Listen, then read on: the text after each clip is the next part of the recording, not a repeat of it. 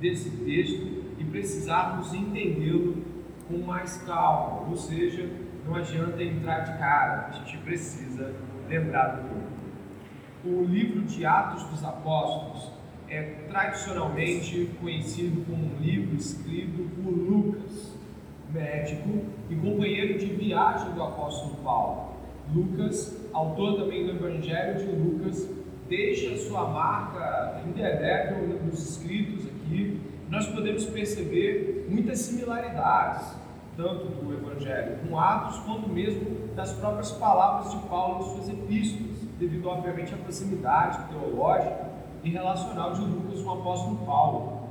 Eu gostaria que você pudesse, nesse momento, entender em que contexto nós estamos nesse capítulo.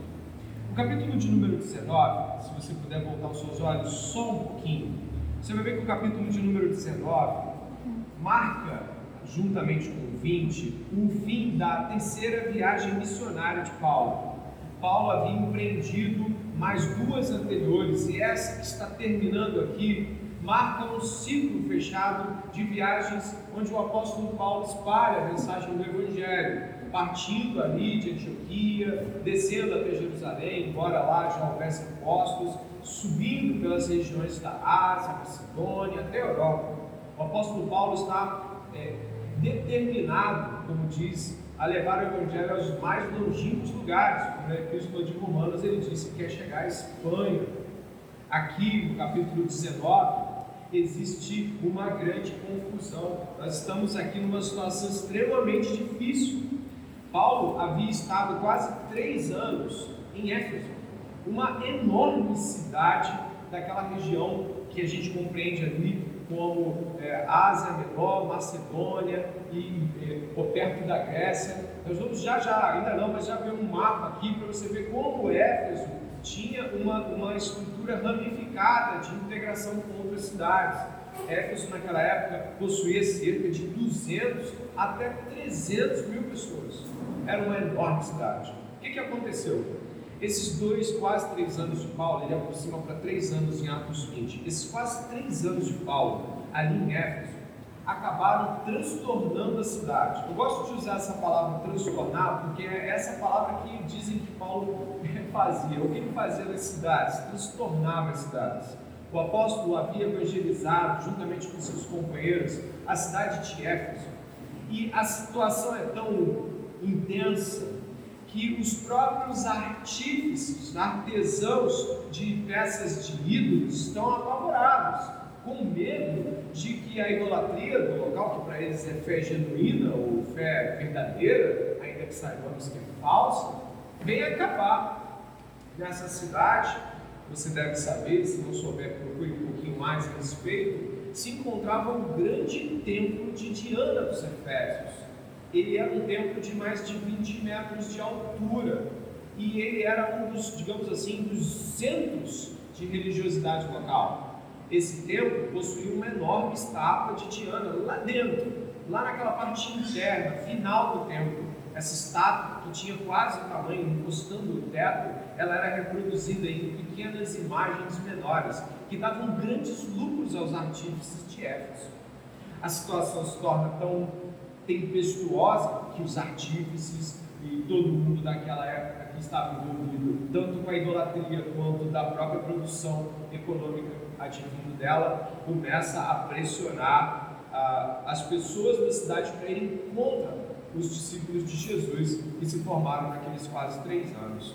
É o que você encontra no capítulo 19, se você puder dar uma olhada.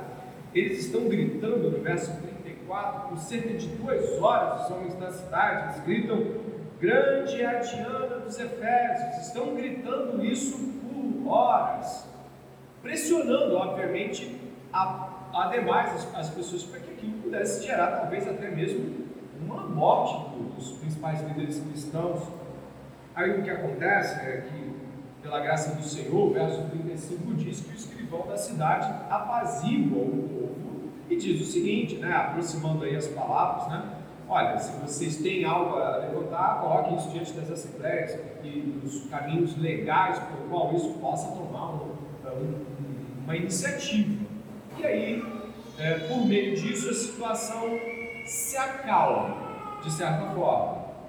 E é aqui que eu quero entrar com você, porque agora você já entendeu a que ponto as coisas estão, tá? No verso 1 do capítulo 20, você vai encontrar, então, o verso 1 dizendo o quê? Na minha versão está assim, não sei como é que está na sua. Cessado o tumulto. Não é assim que está? Cessado o tumulto. Que tumulto? Esse que eu acabei de falar para você. Cessado o tumulto, Paulo mandou chamar os discípulos e, tendo-os encorajado, despediu-se e foi para a Macedônia. É aí que nós vamos iniciar a nossa jornada nesta última etapa de Atos dos Apóstolos. Eu gostaria de não ferir a integridade do texto e, portanto, eu vou sugerir que nós possamos fazer uma trajetória um pouco inusitada na divisão vesicular. Eu não coloquei aqui os versículos, mas os temas, você repare que o primeiro e o último se repetem, né? O alto custo das missões cristãs, o culto cristão, o ministério pastoral e, novamente, o alto custo das missões cristãs. Mas por que essa repetição? Eu preferi respeitar o tema, que você tem isso no início e você também tem isso no final do capítulo. Então, sendo uma narrativa, forçar a narrativa a se tornar uma espécie de vamos dividir, vai ter que dar certo, vai funcionar. Então, esses temas vão acontecer razoavelmente nesta ordem, embora às vezes eles se entrelacem, e eu procurei não colocar os versículos, porque você vai ver um ou outro aparecendo dentro da própria etapa que nós estamos concluindo. Então, você que gosta de copiar, você que gosta de anotar, nós vamos estar discutindo, ouvindo, né, refletindo a esses temas na Palavra de Deus esta noite, e eu espero que você possa estar aí, assim como os ouvintes de Paulo naquela noite, bastante dispostos a uma ouvida um pouquinho mais longa, tá? Fiquem pré, não tem problema, vai, sei que você chegou cansado, então não fica preocupado com isso não, mas vamos fazer uma leitura e uma interpretação correta do texto, né? Entendendo desta forma e sabendo onde nós estamos, pode ver que nenhum discípulo é morto, ninguém é espancado, as coisas mais ou menos se estabelecem, e Paulo dá os últimos encorajamentos ali, e nós vamos entrar exatamente neste momento, né? E o primeiro ponto é esse, o alto custo das missões cristãs, e é onde nós vamos estar observando aí do verso 1 até o verso de número 3, e eu vou ler mais uma vez. Cessado o tumulto, Paulo mandou chamar os discípulos e, tendo-os encorajado, despediu-se e foi para a Macedônia. Havendo atravessado aquelas terras, fortalecendo os discípulos com muitas exortações, dirigiu-se para a Grécia, onde se demorou 3 meses. Quando estava para embarcar rumo à Síria, houve uma conspiração por parte dos judeus contra ele. Então decidiu voltar pela Macedônia. Eu gostaria de, primeiramente, te mostrar como o cenário das missões cristãs do primeiro século e o próprio cenário da vida do apóstolo Paulo é deveras referencial para nós. Ele estava dizendo para aquelas pessoas em Éfeso, coragem, vocês vão passar ainda por muita coisa, eu imagino que ele está saindo de lá, mas aquelas pessoas continuam naquele lugar. Elas continuam com a pressão dos artífices, elas continuam talvez com medo de ser levadas até os juízes, tribunais, elas continuam diante daquela cidade. Paulo os encoraja, que você encontra no verso 1, e ele vai encorajando a gente durante o caminho, porque eu imagino que aquele alvoroço foi chegando em outros lugares em termos de notícia. E por isso, eu gostaria de assinalar o alto custo, porque o apóstolo Paulo sabe que a vida das pessoas se torna diferente quando elas se tornam anunciadoras do Evangelho. Paulo não está dizendo em nenhum momento de que as coisas vão mudar. O encorajamento aqui ele é falado para os irmãos e você vai um versículo depois, Paulo já está em um problema com os judeus. Eles estão tentando encurralar ele tem que voltar pela Macedônia. Você acabou de ler isso. Mas por quê? Porque este é o pano de fundo. Aqui você encontra que a ameaça, a hostilidade, a contrariedade é constante na atuação do ministério paulino. Ele está em confronto direto com os seus opositores. Ele está de cidade em cidade e eu queria que você pudesse imaginar. Deus está colocando aqui a chance de imaginarmos a cena. O apóstolo Paulo chegando numa cidade, irmãos, está chegando a gente apontando, ela é ele. é aquele que traz aquelas notícias terríveis. Imagino ele chegando já com esse tipo de coisa. Ele indo numa sinagoga e recebendo todo tipo de ofensas. Aquilo que você encontra no verso de número 3 é a palavra conspiração. É uma palavra que você pode imaginar que é uma trama. Estão tramando, talvez para tirar a vida, talvez para prender, talvez para espancarem. Ele já passou pelos três, né? Pelos três momentos que foi morto por conta do Evangelho. E aqui, o alto custo das missões cristãs que o apóstolo Paulo nos mostra é de que esse alto custo envolve toda uma sequência de situações que vão desde você ter de encorajar diante do cenário de conflito para você. Olha o que é isso, né? É muito bom quando a gente tem tempo para encorajar alguém e a gente não está passando por aquilo. Mas se você está encorajando pessoas, você está no meio do furacão. Você está prestes a chegar a outra cidade e ser hostilizado. E não pode dizer, vai mudar. Mas você pode dizer, é isso mesmo. Mas eu nem encorajo. Há promessas maiores, há promessas superiores. As coisas não acabam por aqui. Essas pessoas precisam ouvir a verdade. Não cesse de dizer a elas. Imagine todas essas coisas sendo ditas cidade após cidade, e chega na outra cidade, você precisa de encorajamento. Como ele mesmo diz em suas epístolas, quem é forte, que não venha a desfalecer, a desanimar de alguma forma.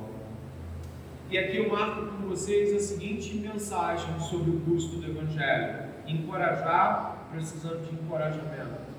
Impulsionar, precisamos ser impulsionados.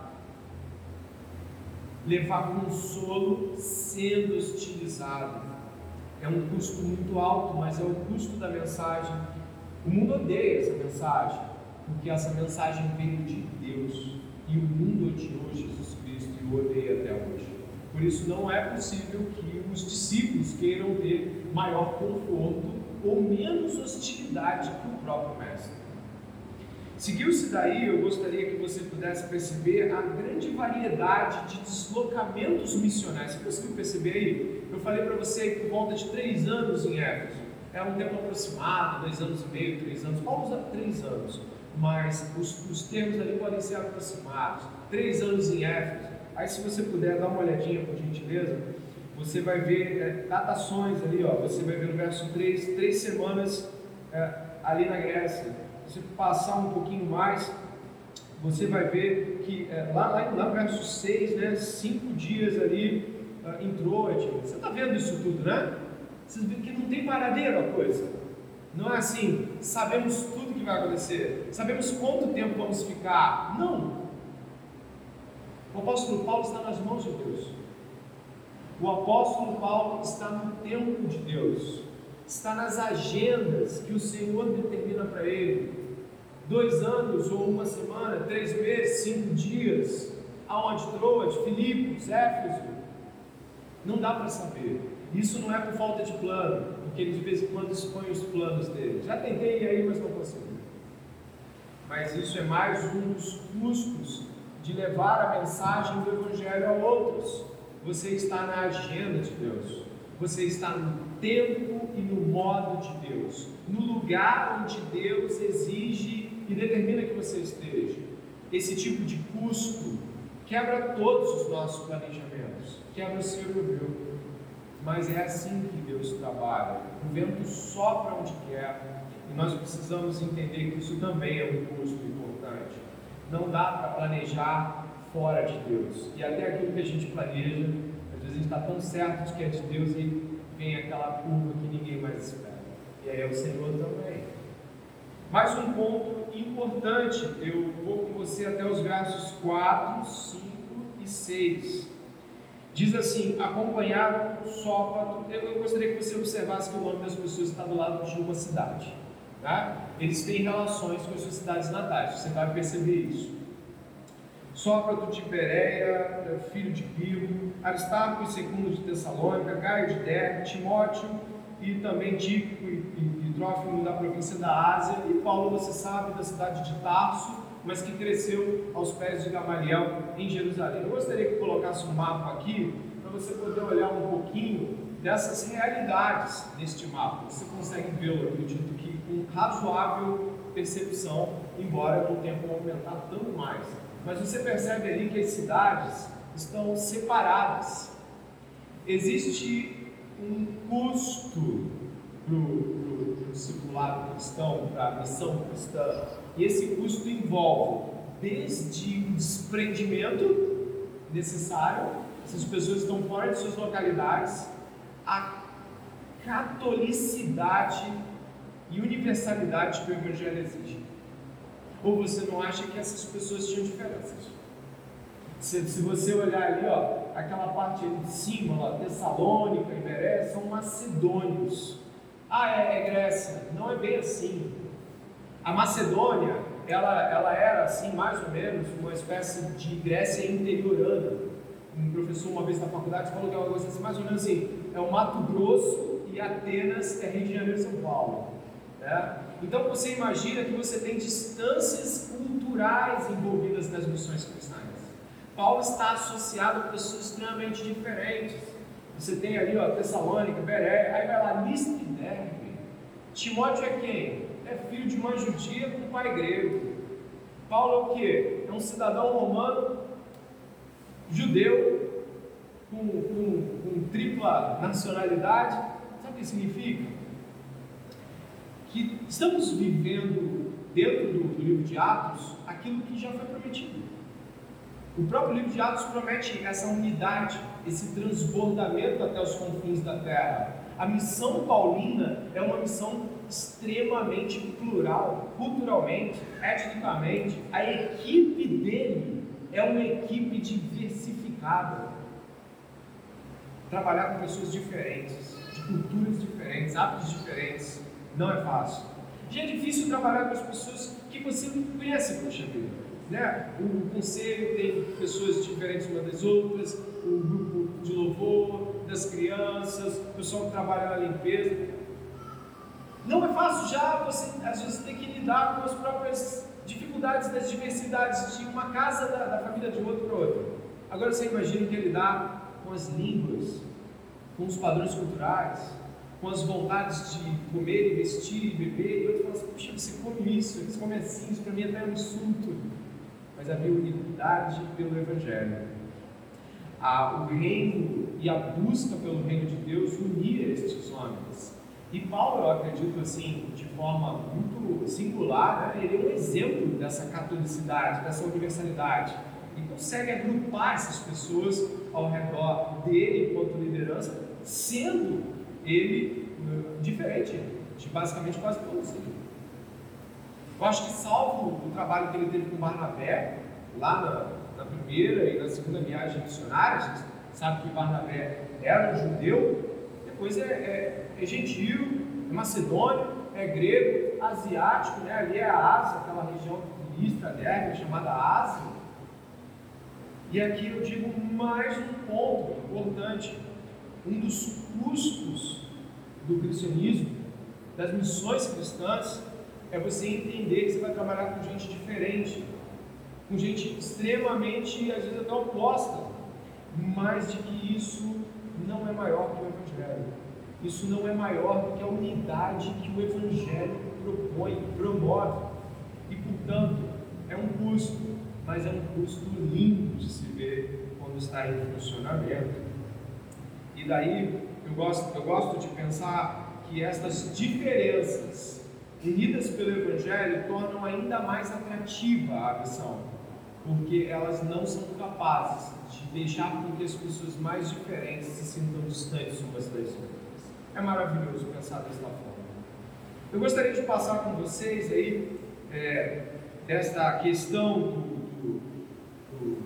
do custo das missões, para andar um pouquinho e perceber que Paulo está viajando. Está em processo, ele, a sua equipe mista, eles estão caminhando. E a cena que nós vamos encontrar logo em seguida, ela é maravilhosa. Sabe o que você vai encontrar? Um culto cristão do primeiro século. Isso é muito legal. Você vai ver um culto. Claro, você tem todos os detalhes, você tem um culto cristão.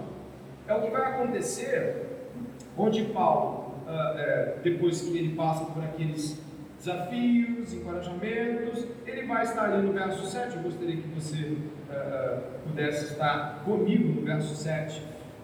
Ele está em Troade, como nós lemos no verso 6, e diz assim a palavra do Senhor. Eu já entro com vocês agora no culto cristão, uma outra temática que esse capítulo 20 abarca.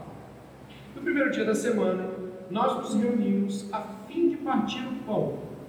Paulo, que pretendia viajar no dia seguinte, falava aos irmãos e prolongou a mensagem até meia-noite. Havia muitas lâmpadas no cenáculo onde estavam os reunidos. Um jovem chamado Êutico, que estava sentado numa janela, adormecendo profundamente durante a prolongada mensagem de Paulo, vencido pelo sono, caiu do terceiro andar abaixo. Quando levantaram, estava morto. Mas Paulo desceu, inclinou-se sobre ele e, abraçando-o, disse: "Não fiquem alvoroçados, pois ele está vivo." Subindo de novo, Paulo partiu o pão e comeu. E lhes falou ainda há muito tempo, até o amanhecer. E assim partiu. Então conduziram vivo o rapaz e sentiram-se grandemente confortados. No verso 7 ao verso 12, nós temos uma homilha de Paulo, uma pregação de Paulo, queridos. Eu não tenho como precisar o horário que ela começa. A Bíblia não fala quando ela começou. Mas diz-te que ela começou em um dia e terminou no outro. Olha isso. Talvez vamos aí chutar. Você não vai poder afirmar para os outros. Você não vai poder fazer isso. Começou às 6, 7 horas.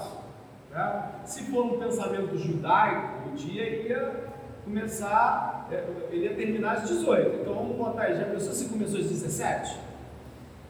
De 17 até, sei lá, meia-noite, está Paulo pregando a mensagem, está dito mensagem. E essa situação para nós é até um pouco assim, fica um pouco assustado, mas pregou isso tudo, depois pregou mais, o que acontece? Paulo sabe, pelo Espírito Santo, que está terminando um ciclo ainda. Aquelas pessoas estão reunidas para ouvir a genuína palavra de Deus. Elas estão reunidas ouvindo o Evangelho intenso, brilhante, maravilhoso, através da vida do apóstolo Paulo.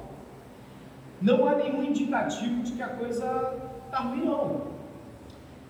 Mas o que eu acho que eu preciso ressaltar aqui é de que, às vezes, nós nos cansamos em 30 minutos.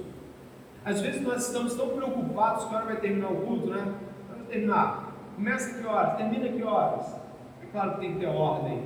Mas eu vejo nesse povo uma fome, um desejo de permanecer atento àquelas palavras, um esforço muito grande. O rapaz caiu da janela, terceiro andar. Existe, de fato, naquela comunidade, hoje, uma apreciação pelo que estão ouvindo. Estão lá ouvindo.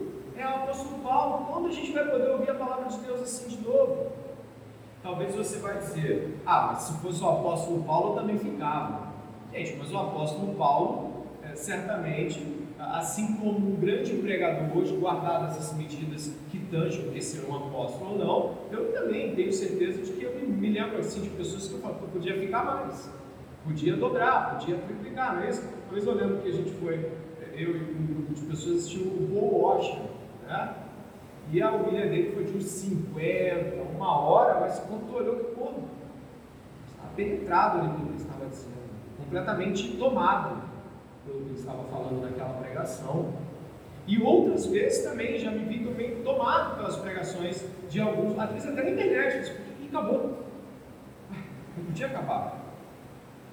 Mas, infelizmente, muitas vezes dos nossos esforços, né, não são para ouvir a palavra de Deus com tanta atenção. Às vezes a gente vê um filme de 2, 3 horas, 4 horas de duração, mas não se prepara para estar diante da palavra de Deus, talvez com a mesma atenção, com o mesmo entusiasmo, e aqui já fica uma perspectiva de reflexão. O verso 7 nos assinala que é no primeiro dia da semana. Você viu isso também, né? Ali tá, no grego é após o sábado, após o sábado, ou seja, no dia seguinte ao sábado, no dia de domingo. a igreja está reunida aí, ó, no domingo, para fazer o quê? Para partir o pão. De certa forma, você pode pensar, pode ser qualquer coisa, mas essa expressão, partir o pão, ela é muito mais usada no Novo Testamento para falar sobre a ceia do Senhor. Estavam lá para ouvir a mensagem, partiu o pão, e a mensagem não parava. Então a igreja se reúne no domingo para ouvir a prédica de Paulo, a ovelha de Paulo, e de repente acontece algo que poderia ser muito trágico. Eu estou dizendo que não tem um ponto de tragédia, um jovem está na janela, um operado lá, e de repente dorme. E aqui está no texto que tinha muita luz no texto. Você viu aqui, ó? Estão preocupados aqui com o prédio. Então é legal para a gente olhar assim, ó, tinha muita luz, hein? A culpa não foi de que não tinha iluminação. Tinha iluminação. Dê uma olhada aqui no verso ali 8. Havia muitas lâmpadas no cenáculo onde estavam reunidos. Lucas faz questão de mencionar que não é uma culpa dos que receberam a reunião. Tá? Tinha luz para ficar acordado, mas o jovem caiu. Aqui existe algo muito interessante em ser relatado. Eu preciso que você fique atento aos olhos. As expressões que são usadas aqui, primeiro, o verso 9 não deixa dúvida, o rapaz morreu. O rapaz morreu mesmo. Aqui não há uma espécie de, não, mas Paulo falou que ele estava vivo. Não, ele morreu mesmo. É um morto, né? Jim K. Bale, um comentarista muito bom, ele fala assim, fique atento a esses movimentos. Olha o que vai acontecer em seguida. Eu fui com ele no comentário. E o que ele diz é algo fascinante e que ecoa, de fato, pelos textos bíblicos. No verso 10 diz que Paulo desceu, inclinou-se, a palavra em grego é deitou-se sobre o rapaz. Deitou-se sobre ele. Estranho, não? Depende. Se você lembrar que Elias e Eliseu fizeram a mesma coisa, você não vai achar Deus conhecendo. Em 1 Reis, capítulo 17, você vai ver que houve a mesma coisa. Elias tem uma situação, morre o filho da viúva de Sarepta, o que acontece? Ela fica revoltada. Tu veio aqui para matar meu filho, veio aqui para expor minhas iniquidades. Elias vai lá e deita em cima do menino. No segundo livro dos Reis, a mesma coisa acontece com Eliseu. Morte de um filho de viúva, ele vai lá e faz a mesma coisa, se deita. Lucas tem uma intenção de relacionar Paulo a uma sequência de outros acontecimentos. Por que não nos lembrarmos de Lucas capítulo 7, quando Jesus ressuscita o filho da viúva de Naim, né? Da viúva de Naim. Em Atos capítulo 9, dá uma olhada em Atos capítulo 9, por favor. Nós temos aqui, já beirando quase a entrada de Paulo nos textos, Atos 9, 36 em diante, existe uma outra ressurreição aqui, tá? Que é dá uma olhada aí, ó, vou ler para você. Em Jope havia uma discípula que se chamava Tabita, nome este traduzido é Dorcas. Ela era notável pelas obras e esmolas que fazia. Aconteceu que naqueles dias ela adoeceu e veio a morrer. Depois de lavar, puseram o corpo num quarto no andar superior. Jequebeu fala que existe um traço de similaridade. O menino lá em Elias, o outro menino de Eliseu, essa Dorcas, todos vão para cenáculos superiores, sendo colocados em quartos em cima. E a conexão aqui é para trazer a menção de que Paulo era homem de Deus, semelhante a estes. Aqueles que já estudaram o livro de Atos dos Apóstolos podem ver que uma das divisões que nós podemos fazer é de Pedro e Paulo, né? Até determinado capítulo, capítulo 12, depois você tem Pedro, aí depois você tem Paulo, né? E o que acontece? Paulo deita em cima do menino, abraça o menino e o menino volta a viver. Ele ressuscita. Esse é um traço de continuidade e de afirmação do autor Lucas em relação a Paulo como profeta, como apóstolo. Você sabe muito bem que o apostolado de Paulo era extremamente combatido de várias formas. Então Lucas está ressaltando aqui a ressurreição de Êutico como um desses traços de continuidade, desde o Velho Testamento até a figura de Jesus, central figura de Jesus, a continuidade com o colégio apostólico em Pedro. Então agora Paulo também ressuscita alguém. Mas eu não quero parar por aqui não, eu quero que você vá de novo a Atos 20 e perceba que, tá bom, o menino voltou, isso é muito bom, muitos de nós pararemos por aí. E o que Paulo faz? Ó, o menino está bem, ele sobe de novo. Imagina o que isso acontece. E se cai alguém aqui, a gente ia ficar bem estarrecido, acabou o culto, não tem mais culto, acabou, mas ressuscitou, mas eu não estou bem dentro de mim. Mas o que ele faz? Ele vai até o cenáculo, ele dá o parte do pão, dá a ceia e volta a pregar até de manhã. Eu não quero gerar uma regra para nós. Eu não quero pegar aqui, então, olha, quando acontecer isso na igreja, você já sabe, se ressuscitar, a gente volta. Então, ninguém está falando isso. Mas a gente precisa ver aqui a preocupação, isso tem que ser ressaltado, de Paulo com a continuidade da própria pregação ali em Troas. Isso é uma valorização. Isso é um ponto de contato comum, tanto do Dick Veio e os outros comentários que eu li. Eles falam o seguinte, olha, ele tinha essa questão da pregação, da exposição por alto nível, isso era coisa grande. Não se fica parando de pregar, ninguém para de falar da palavra de Deus, e se já está resolvido, vamos voltar a pregar a palavra de Deus. Basicamente, isso está resolvido. Tem algum problema? Está passando mal? Não, está tudo bem? Vamos voltar. Isso me deixa pensativo e reflexivo sobre talvez nós mesmos e como muitas vezes nós paralisamos a nós mesmos diante de dias difíceis. Eu mesmo vivo às vezes pedindo ajuda, oração, porque às vezes eu me sinto desanimado ou triste por algum motivo. Várias vezes já falei isso, pedi oração dos irmãos. Isso não pode me paralisar, não pode paralisar você. Situações externas, a não ser, obviamente, existem situações que impedem de você executar determinada função. Bem, mas o que Paulo nos indica aqui é o extremo valor que ele dá à continuidade da pregação, à continuidade daquilo que a comunidade estava fazendo naquele momento. Ah, vamos lá, não é motivo para tudo parar, vamos recomeçar a jornada. Então, Paulo dá muito valor à pregação, ao culto cristão, ao partir do pão. Estava programado esse partir do pão. Olha o valor que ele dá a isso também. Isso estava ali. Eles se reuniram para partir o pão no primeiro dia da semana. Isso não podia não acontecer. Às vezes nós... Ah, é ceia, né? Ceia. Talvez eu vá, talvez eu não, porque eu tenho uma programação, uma situação, um negócio de família. Eu fico pensando em como o apóstolo Paulo dá valor ao significado dessas coisas e como nós, às vezes, nós banalizamos. E aqui fica uma reflexão para todos nós, partindo da própria iniciativa do apóstolo. Segue-se daí para essa que talvez seja a parte mais extensa da exposição.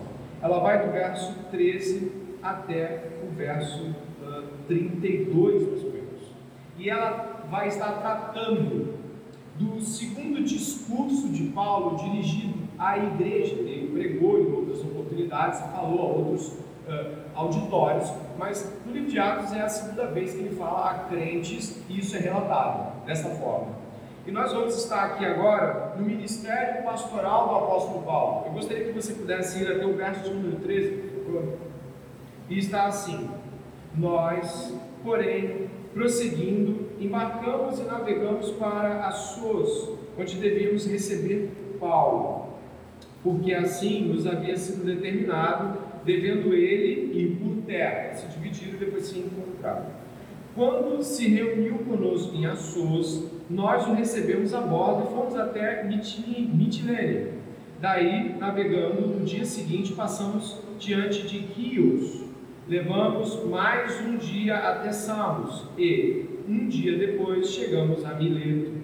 Paulo já tinha resolvido não aportar em Éfeso, pois não queria demorar-se na província da Ásia. Ele tinha pressa, pois queria que, caso lhe fosse possível, passar o dia de Pentecostes em Jerusalém. De Mileto, Paulo enviou uma mensagem a Éfeso, pedindo aos presbíteros da igreja que se encontrassem com ele. E quando chegaram, Paulo lhes disse. Bom, aqui nós vamos encontrar o discurso de Paulo aos presbíteros da cidade de Éfeso. Esse discurso vai ser dividido por nós em vários pequenos assuntos aqui dentro. Você pode depois estudar cada um deles com mais apuro. Mas Paulo aqui vai chamar as lideranças daquele lugar do qual ele ficou por quase 3 anos.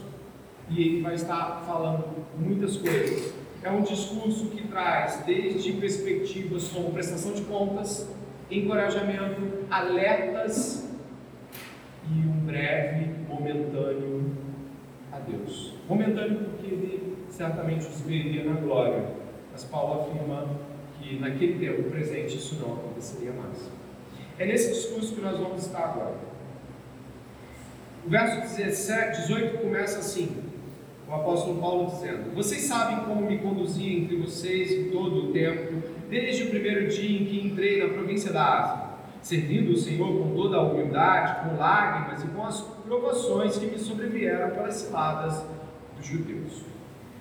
A primeira coisa que eu gostaria de mostrar aqui para vocês é que Paulo está executando um discurso de uma escola que é anterior a ele.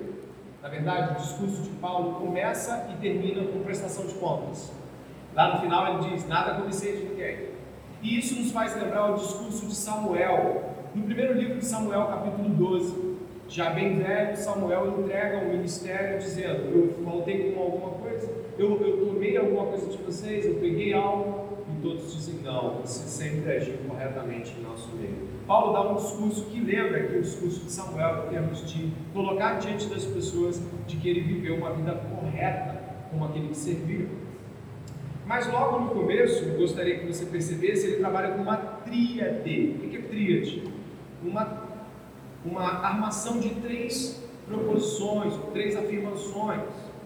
Ele vai falar que o serviço dele, acompanha aí com seus olhos, a partir do verso 19, ele vai falar que o serviço dele foi feito numa proporção onde humildade, você já deve ter identificado, lágrimas, ou seja, uma entrega interna, uma entrega sofrida, e provações estavam entrelaçadas no serviço.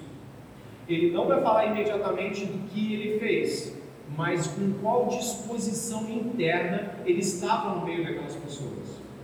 Por mais que nossos serviços ao ministério sejam muitas vezes serviços que são notórios ou até aprovados visualmente, nossa, isso é maravilhoso, glória a Deus, Deus te usou e tudo mais. Deus olha o coração. E ele estava dizendo para essas pessoas que quando todas aquelas grandes coisas que Deus fez estavam sendo feitas, o coração dele estava no lugar. Ele estava sendo humilde. Enquanto outros estavam atacando, e ali no Atos, em Atos capítulo 19, você vê que alguns discípulos são citados como sendo colocados no meio da confusão, estavam em lágrimas. E ele estava no meio dessas provações juntamente com eles. Talvez as nossas habilidades possam impressionar algumas pessoas, mas no final das contas o que fica é o caráter, é a dimensão interna da nossa realidade enquanto servos de Deus. E obviamente quando Jesus começa as bem-aventuranças, logo no começo do capítulo 5 de Mateus, o primeiro ressaltar de Jesus é para a humildade.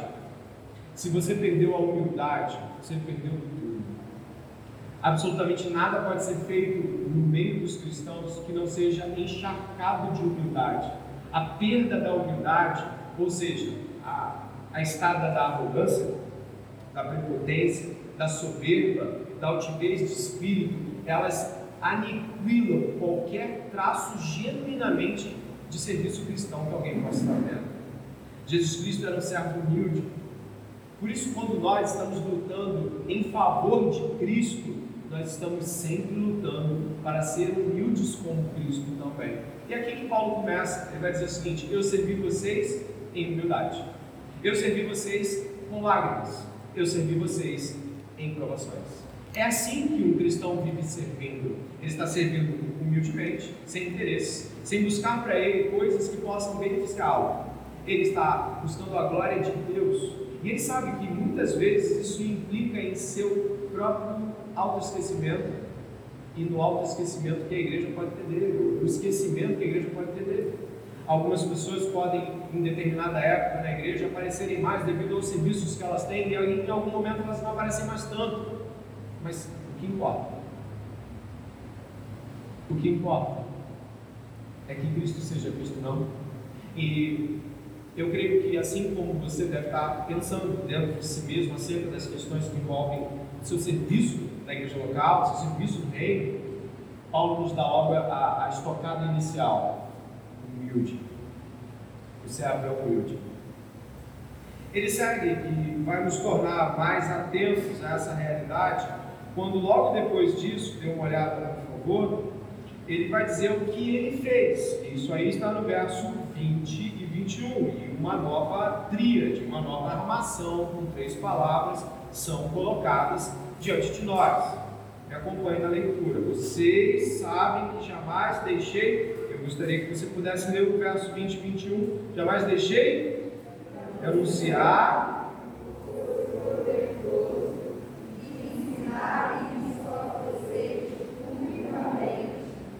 Também de casa em casa, testemunhando o plano de Deus, com a Deus, o arrependimento para com Deus e a fé em nosso Senhor Jesus Cristo. Ele define o ensino, o anúncio, a pregação, a exposição em dois temas bem claros, está no final do 21. Ele define que a coisa toda se envolve em arrependimento para com Deus, você pode olhar no final do 21, né? A suma do ensinamento é se arrepender em relação a Deus e ter fé em Jesus. Nós nos arrependemos em relação a Deus porque somos pecadores, nossa vida é uma vida terrivelmente suja, então quando a gente se aproxima de Deus, a gente tem um espelho na nossa frente, a gente vê quem a gente é, vê o que a gente fez e se arrepende. Mas esse arrependimento precisa ser comunicado logo em seguida à fé em Jesus, porque senão você fica louco. Você vê como você é sujo e você fica, o que eu faço agora? E aí tem a fé em Jesus. Jesus nos perdoa, Jesus nos limpa com seu sangue, e então nós seguimos os passos de Jesus daí para frente. A coisa toda se define aqui em arrepender-se para com Deus e seguir a fé de Jesus Cristo. E ele vai falar que ele faz isso assim, três coisas. Ó, ele anuncia, verso 20, ele ensina, verso 20 também, e ele vai usar o 21 para dizer que ele testemunha. E um anúncio ali no verso 20, o ensino é tanto público quanto privado, é tanto no sentido de todo mundo ao mesmo tempo, quanto também na casa das pessoas. Aqui ele está definindo o fazer pastoral. Espera aí. Fazer pastoral? Você se lembra quem ele chamou para essa reunião? Pode falar. Os presbíteros. Ele não chamou a igreja toda. Ele está tendo uma fala específica. Ele está falando com um grupo específico da igreja, os presbíteros, os pastores. O termo presbítero e pastor é intercambiável no Novo Testamento. Então você está falando dos mesmos. E a suma resolvida, né, do pastoreio é exatamente essa: você ensina e alimenta, ensinando, e protege contra o falso ensino. Paulo aqui vai começar dizendo: eu ensinei, eu fiz o que um pastor tem que fazer, eu fiz o que fui chamado para fazer, eu ensinei publicamente, eu anunciei de casa em casa, dei testemunho tanto para os judeus quanto para o grego, eu não fiquei falando só para o grupo, eu falei para todo mundo. Vocês não podem negar que isso foi feito diante dos seus olhos. Ele já está dando um modelo aqui de procedimento pastoral. Então essa é a segunda menção que eu faço do discurso. A primeira é serviço, como interiormente ele servia. A segunda é o que ele estava fazendo, ensinando. Nós vamos continuar. Mas antes de continuarmos, eu gostaria de que você pudesse ver, por favor, de que existem aqui no verso, em alguns versos aqui, algumas comunicações com o Velho Testamento. Mas antes, deixa eu ir no verso 22. E agora, impelido por quem? Pelo Espírito, vou para Jerusalém, não sabendo o que ali vai me acontecer, exceto que o Espírito Santo, de cidade em cidade, me assegura que prisões e sofrimentos estão à minha espera. Porém, em nada considero a vida preciosa para mim mesmo, desde que eu complete a carreira e o ministério que recebi do Senhor Jesus para testemunhar o Evangelho da graça de Deus. Paulo viu a glória de Deus. Quando os olhos de Paulo foram marcados por Jesus, quando ele viu quem ele era, viu quem Jesus era, quando ele ouviu aquilo que era prometido a respeito dos santos, para ele e para aqueles que criam em Jesus, a vida de Paulo não passou a ter mais um peso de relevância importante, final, em qualquer escolha. Às vezes, por mais que nós tenhamos essa coisa de dizer que é tudo para Jesus, é tudo para Jesus, minha vida é toda para Jesus, tudo que eu faço é para Jesus, é tudo para a glória de Deus, gostam de dizer as pessoas. A verdade é que quando algumas coisas não dão certo na nossa vida, do ponto de vista financeiro, relacional, emocional, ou como a gente toma um baque financeiro, ou como, enfim, tem tantas coisas que acontecem, a morte de alguém, incrivelmente nós nos sentimos descompassados, desorientados e começamos a pensar assim, poxa, não tenho mais motivação para seguir a jornada. Quem viu a glória de Deus precisa voltar-se e olhar de novo para aquilo que viu. Paulo viu, e o que ele viu fez com que ele desprezasse tudo mais. O desprezo dele é tão grande que em Filipenses capítulo 3, ele diz que ele considera todos os outros conhecimentos do mundo, em comparação, lixo em relação ao conhecimento de Cristo. Esta noite, indo aí já nos 15, 20 minutos finais de sermão, eu gostaria de refletir com você se nosso discurso sobre o fato de que, não, eu amo Jesus, é tudo para ele, é realmente...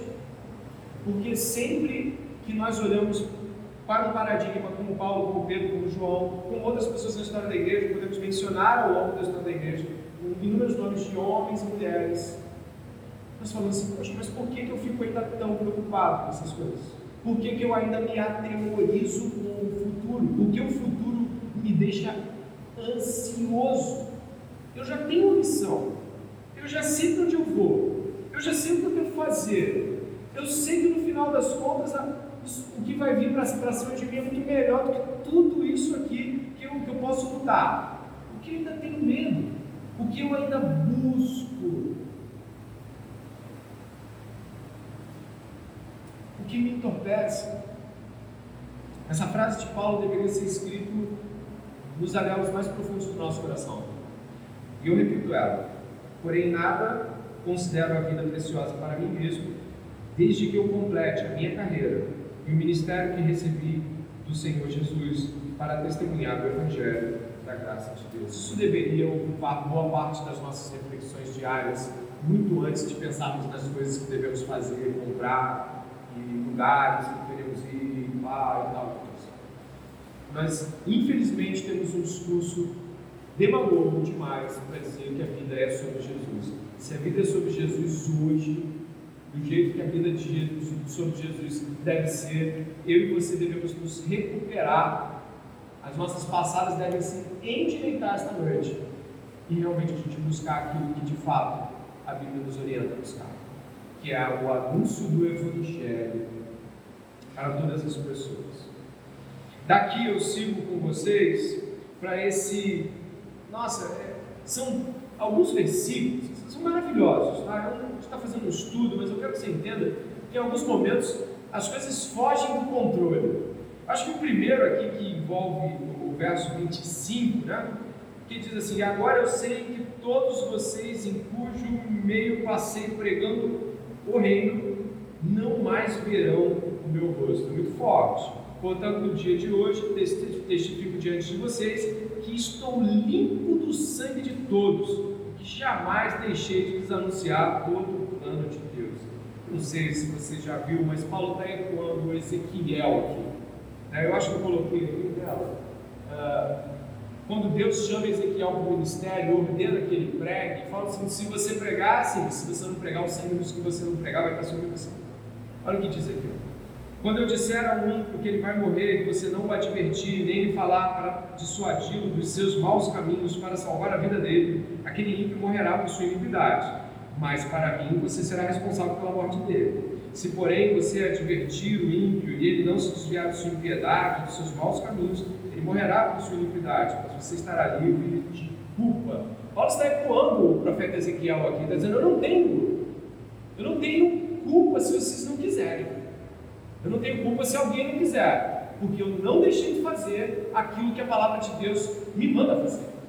Eu não tenho culpa no sangue de vocês. A expressão aqui, é claro, ele está usando uma figura, mas o que ele quer dizer é, eu fiz o que me mandaram fazer. Por isso que ele está falando de cumprir a carreira antes, entendeu, né? Ele quer cumprir a carreira, o ministério, mas ele também tem em mente que a palavra de Deus diz que quando fala assim pra gente, vai pregar para alguém, vai falar para alguém, vai evangelizar alguém, Deus não está falando quando você quiser, se você quiser, ele está falando que você deve ir. E ao ecoar o profeta Ezequiel, todos nós deveríamos também refletir se temos cumprido o ministério de anúncio. Em seguida, os versos 28 é de uma beleza maravilhosa, bem escrito, mas ao mesmo tempo você fica assim, como é que ele conseguiu botar tanta coisa num lugar só? O verso 28 é um verso trinitário. O verso 28 define de quem é a igreja, como ele adquiriu e quem manda nela. O verso 28 diz assim, cuidem de vocês mesmos e de todo o rebanho no qual, pode ler por favor, o Espírito Santo os colocou como bispos para pastorearem a igreja de Deus, o qual ele comprou com seu próprio sangue. Perdão pela leitura ruim. A igreja é de quem? De Deus. Quem institui os presbíteros? O Espírito Santo. Como Deus adquiriu as ovelhas? Com o sangue de Jesus. Olha isso. É de uma magnitude que qualquer aspirante a presbitério aqui presente, que o próprio presbítero que está aqui poderia pensar, nossa, que responsabilidade. E sabe como é que ele começa? Cuide de você. Ele começa alertando, não o seguinte, quando uma ovelha querida vier e falar as coisas que você precisava ouvir, quando uma ovelha sua chegar e falar, olha pastor, coragem. Não, ele não está falando isso. Ele está falando mesmo que ele fala para Timóteo, acho que eu coloquei aqui também o trecho da epístola, né? Que ecoa a mesma coisa. Tem cuidado de ti mesmo e da doutrina. Persevera nestas coisas, porque fazendo isso te salvarás, tanto a ti mesmo quanto com os que te ouvem. Sabe o que significa? De que o pastor pode ser ajudado e deve ser ajudado na sua igreja. Eu acredito que quando a gente lê Hebreus capítulo 13, verso 7, a gente vê isso, de que as ovelhas colaboram, sendo obedientes, não sendo ovelhas rebeldes, porque a gente vai ter que prestar conta das ovelhas. Mas é importante que presbíteros, aspirantes a presbitério e toda a igreja saiba de que a tarefa do pastor, ela começa quando ele se autoexamina em sua condição, quando ele se auto-percebe e precisa estar diante da igreja com a responsabilidade de ter olhado se está direito diante da igreja, se está correto dentro dele. O peso pastoral é um peso muito grande e ele, obviamente, é maior ainda por ser um pastor. A figura, ou os pastores, as figuras que devem modelar a percepção cristocêntrica da igreja. O modelo está sobre eles. Todo cristão tem, obviamente, a prerrogativa de ser o modelo do outro, mas sobre esses homens está uma responsabilidade maior. E por isso, a igreja deve orar pelos pastores, a igreja deve orar pelos presbíteros, a igreja deve sustentá-los no coração. Porque nós, muitas vezes, infelizmente, né, eu já fiz isso em outras oportunidades, das quais me arrependo mesmo, criticar, apontar, dizer, ah, tá errado, tem que ser de outro jeito, tem que ser de outra forma. Ah, irmão, a gente deve ter senso crítico, sem dúvida nenhuma, mas a primeira coisa que a gente deve ter é o joelho dobrado para as nossas lideranças. A gente tem que orar pelos pastores. Você pode chegar para ser um pastor e dizer que não concorda, pode ser de outra forma, o que o senhor acha, mas olha o peso que está sobre o pastor. O pastor é escolhido pelo Espírito Santo. Nossa, isso já é algo extremamente pesado. Precisa a igreja cooperar com esse ministério para que ele aconteça. Eu gostaria aqui de fazer menção a uma expressão que, na verdade, um trecho que Richard Baxter, em seu pastor aprovado, né, um livro extremamente útil, tanto para aqueles que querem ministério, quanto para aqueles que querem entender como se cuida de pessoas, eu coloquei aqui um trecho que o Richard Baxter faz de comentário desse texto que nós estamos olhando. Então, ele está comentando Atos 20 e, precisamente aqui, o Richard Baxter faz uma colocação, esse pastor aí de 3 séculos atrás. Ele diz assim: ouçamos, portanto, os argumentos de Cristo, sempre que estivermos embotados e descuidados. Morri por essas almas. Você não cuidaria delas? Custaram meu sangue, não valeria o seu trabalho? Eu vim do céu para a terra buscar e salvar o que se havia perdido. E você não iria até o vizinho, a próxima rua ou vilarejo para buscá-los? Como é pequena a sua dedicação ao trabalho, comparado com o que eu fiz. Para tal obra, a mim mesmo esvaziei, mas você considera apenas a sua própria honra e emprego. Tudo fiz e sofri para a salvação sua e deles, chamando-o para cooperador na obra já consumada. E você se recusa a fazer o pouco que vem às suas mãos para fazer? Segue. Toda vez que olharmos nossas congregações e nos lembrarmos com gratidão e fé de que fomos comprados pelo sangue de Cristo, consideraremos com maior interesse e afeição os objetos do nosso trabalho. Uma pesada do Richard Baxter. E ele está dizendo o seguinte: olha quanto isso vale para Cristo. Para você tem que valer também, pastor. Tem que valer muito. Por isso, é como se eu estivesse pregando para mim, né? Falando aqui, mas eu tenho certeza que a igreja pode cooperar em oração e compreensão acerca disso. John Stott define doutrinariamente a questão sobre a igreja falando assim: são ovelhas do Deus Pai, compradas pelo precioso sangue de Cristo e supervisionadas pelos supervisores constituídos pelo Espírito Santo. Ali ele aglutina todas essas ideias dessa proposição trinitária que Paulo coloca em Atos capítulo 20, verso 28. Passada essa etapa, Paulo vai para o final, os nossos 10 minutos finais. Eu peço que você se mantenha firme. Paulo vai lhes deixar um alerta, verso 29 e verso 30. É um alerta certeiro, ele vai dizer assim, talvez. Ele vai falar o seguinte, ó, eu sei que depois da minha partida aparecerão no meio de vocês lobos vorazes, que não pouparão o rebanho. E que até mesmo entre vocês se levantarão homens falando coisas pervertidas para arrastar os discípulos atrás de si. Portanto, vigiem, lembrando que durante 3 anos, noite e dia, não cessei de admoestar com lágrimas cada um de vocês. Um trabalho diário, mas que tinha destino certo, o olhar de Satanás, o olhar de lobos devoradores que entrariam naquela igreja tão saudável, tão constante, naquela igreja que estava sendo perseguida, e sabemos que estava sendo perseguida porque estava pregando coisas verdadeiras acerca de Deus. Paulo está dizendo, vai acontecer, vão infiltrar-se, e do meio de vocês também vão se levantar aqueles que vão tentar mudar o modo como estamos falando.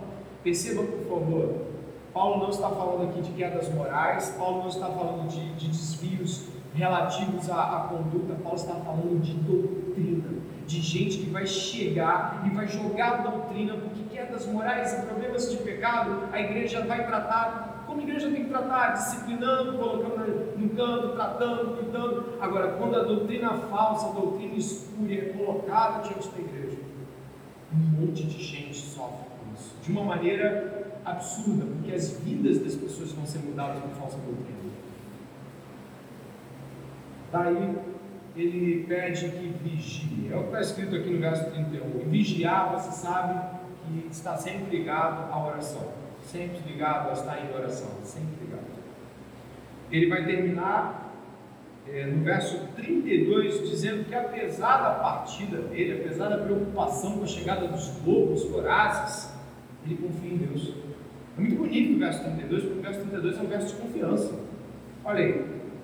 Agora, pois, eu os entrego aos cuidados de quem? Deus. Poderia ser assim: eu entrego a igreja de Éfeso aos seus cuidados. Não, ele está falando, eu entrego vocês ao cuidado de Deus.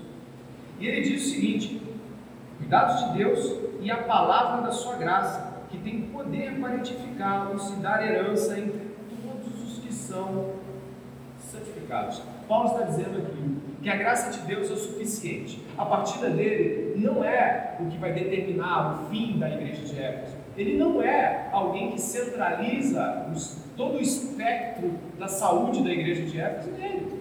Ele está dizendo, a minha partida não determina o fim das coisas aqui. Pelo contrário, o cuidado de Deus, a graça de Deus, ela vai edificar vocês.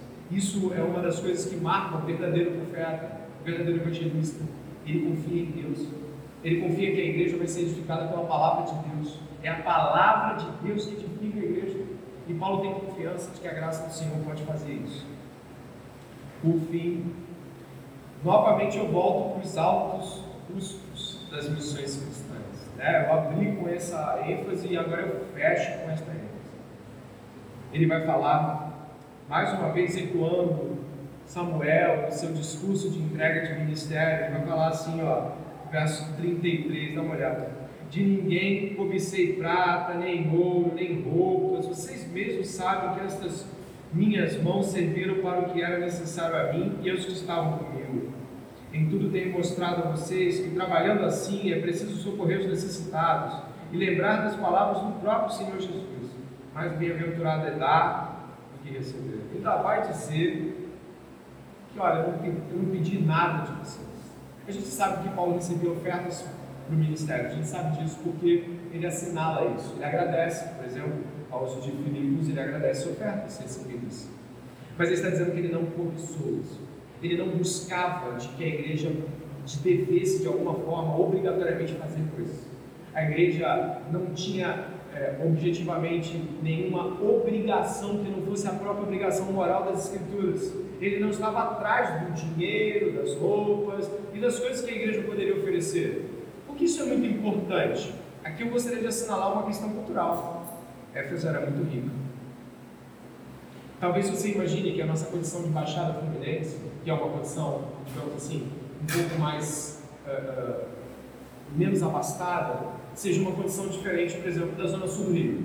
Acho que todo mundo aqui imagina que talvez uma igreja lá na Zona Sul, ou então em áreas mais abastadas, possa ser uma igreja que rapidamente consiga dar passos materiais mais rápidos, que consiga comprar coisas para o ministério, sustentar o seu pastor de uma maneira mais confortável, não é isso? Então, Éfeso era a zona sul da coisa. Éfeso era rica, muito rica. Mas Paulo está ressaltando de que não esteve no meio deles buscando essas coisas, de que eles não tinham nada para dizer quanto a qualquer cobiça, ou ele ter olhado assim, isso podia ser do pastor, isso podia ser meu. Paulo não estava atrás dessas coisas. E ele diz em 1 Coríntios capítulo 9 de que ele não deixaria que nenhuma dessas coisas lhe tirassem a glória do Evangelho, a glória que era pregar o Evangelho. Aí você pensa, isso é algo positivo, mas é algo custoso. Andar corretamente em relação ao aspecto material, andar corretamente no que diz respeito a não arrancar da igreja coisas, custa algo e custo. É bom que a igreja possa olhar para as necessidades dos seus ministros, é positivo e deve acontecer, mas custa você não cobiçar, porque você muitas vezes vai pensar assim, poxa, eu estou precisando, mas será que não tem fulano precisando? Será que a igreja tem condições nesse momento de ajudar dessa forma? Então o não cobiçoso vai sempre pensar, eu não quero pesar aqui, eu não quero fazer com que isso se torne um problema. Isso tem um preço. Teve um preço para Paulo e vai ter um preço para qualquer pastor que não busque nas prebendas pastorais o estímulo necessário para conseguir, ainda que elas sejam legítimas, ainda que elas devolvam. Você está pensando assim, poxa, custo pesado. Lá no começo era deslocamento, agenda de Deus, apedrejamento de unidades, isso que a gente viu, e agora tem... O que vai ser financeiramente a vida de um pastor? Não sabemos.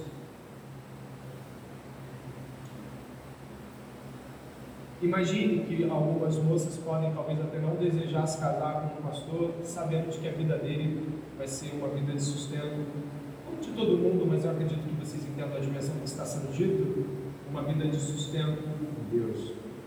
Ou talvez o próprio rapaz hoje aqui, um homem desejando pensar sobre a carreira ministerial, pensando, poxa, pelo que está sendo dito aí, eu não tenho nenhuma garantia financeira de que as coisas possam encontrar algum destino. Não, realmente não tem. Mas para Paulo isso não era nenhum problema. E ele estava dizendo para aqueles presbíteros, isso aí é o certo, façam desse jeito. É assim que ele termina o verso 35, né?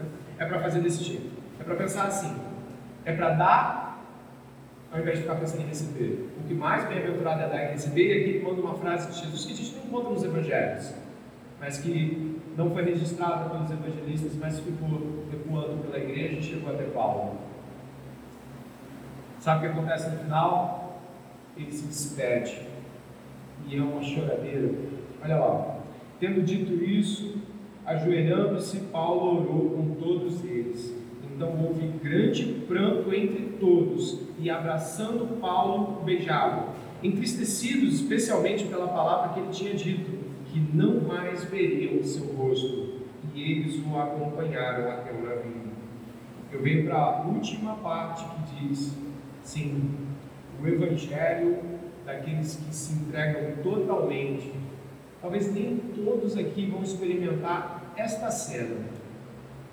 Não talvez do lado de quem vai, mas todos a experimentarão, ou do lado de quem vai, ou do lado de quem fica.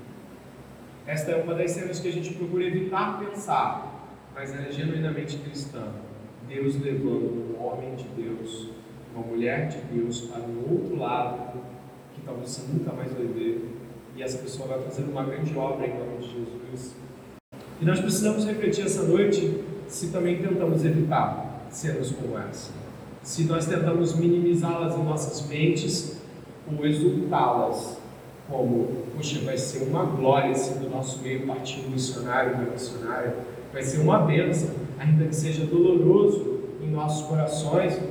Vai ser difícil despedir, vai ser difícil, a gente vai abraçar, vai tentar, talvez a gente vai ser inclinado a pensar que não vai dar certo só porque é duro demais, mas isso é bem bíblico e é um dos custos de uma igreja saudável, um envio. Eu termino, irmãos, dizendo o seguinte, esse capítulo 20 tem muito a nos dizer, e poderiam ser dito mais coisas, mas eu resumo em um pastor completamente submetido a uma igreja completamente entregue, que valoriza o culto de uma maneira enorme, que dá valor àquele que prega a palavra, ouvindo até pela manhã, de um homem que está na agenda de Deus, que não está preocupado com onde vai, quando vai, quando volta, mas que isso tudo dói, isso tudo é difícil, mas que Jesus Cristo viveu tudo isso. E se você o ama, você está dizendo, eis-me aqui, envia-me a mim. E essa é a realidade cristã que todos deveríamos experimentar, estar nas mãos de Deus. Amém? Nós vamos nesse momento orar, agradecendo a Deus por esse momento de ensino. Não vamos ter duas orações, mas uma só. E eu peço que você possa orar a Deus, se você alguma vez fugiu dos custos, ou foge dos custos.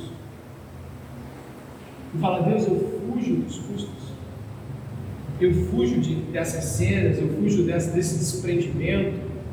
Minhas expectativas ainda estão ligadas às coisas que todo mundo tem, de um modo muito forte. Poderíamos essa noite orar por isso. Ore comigo. Senhor Deus e Pai, existem muitas coisas que foram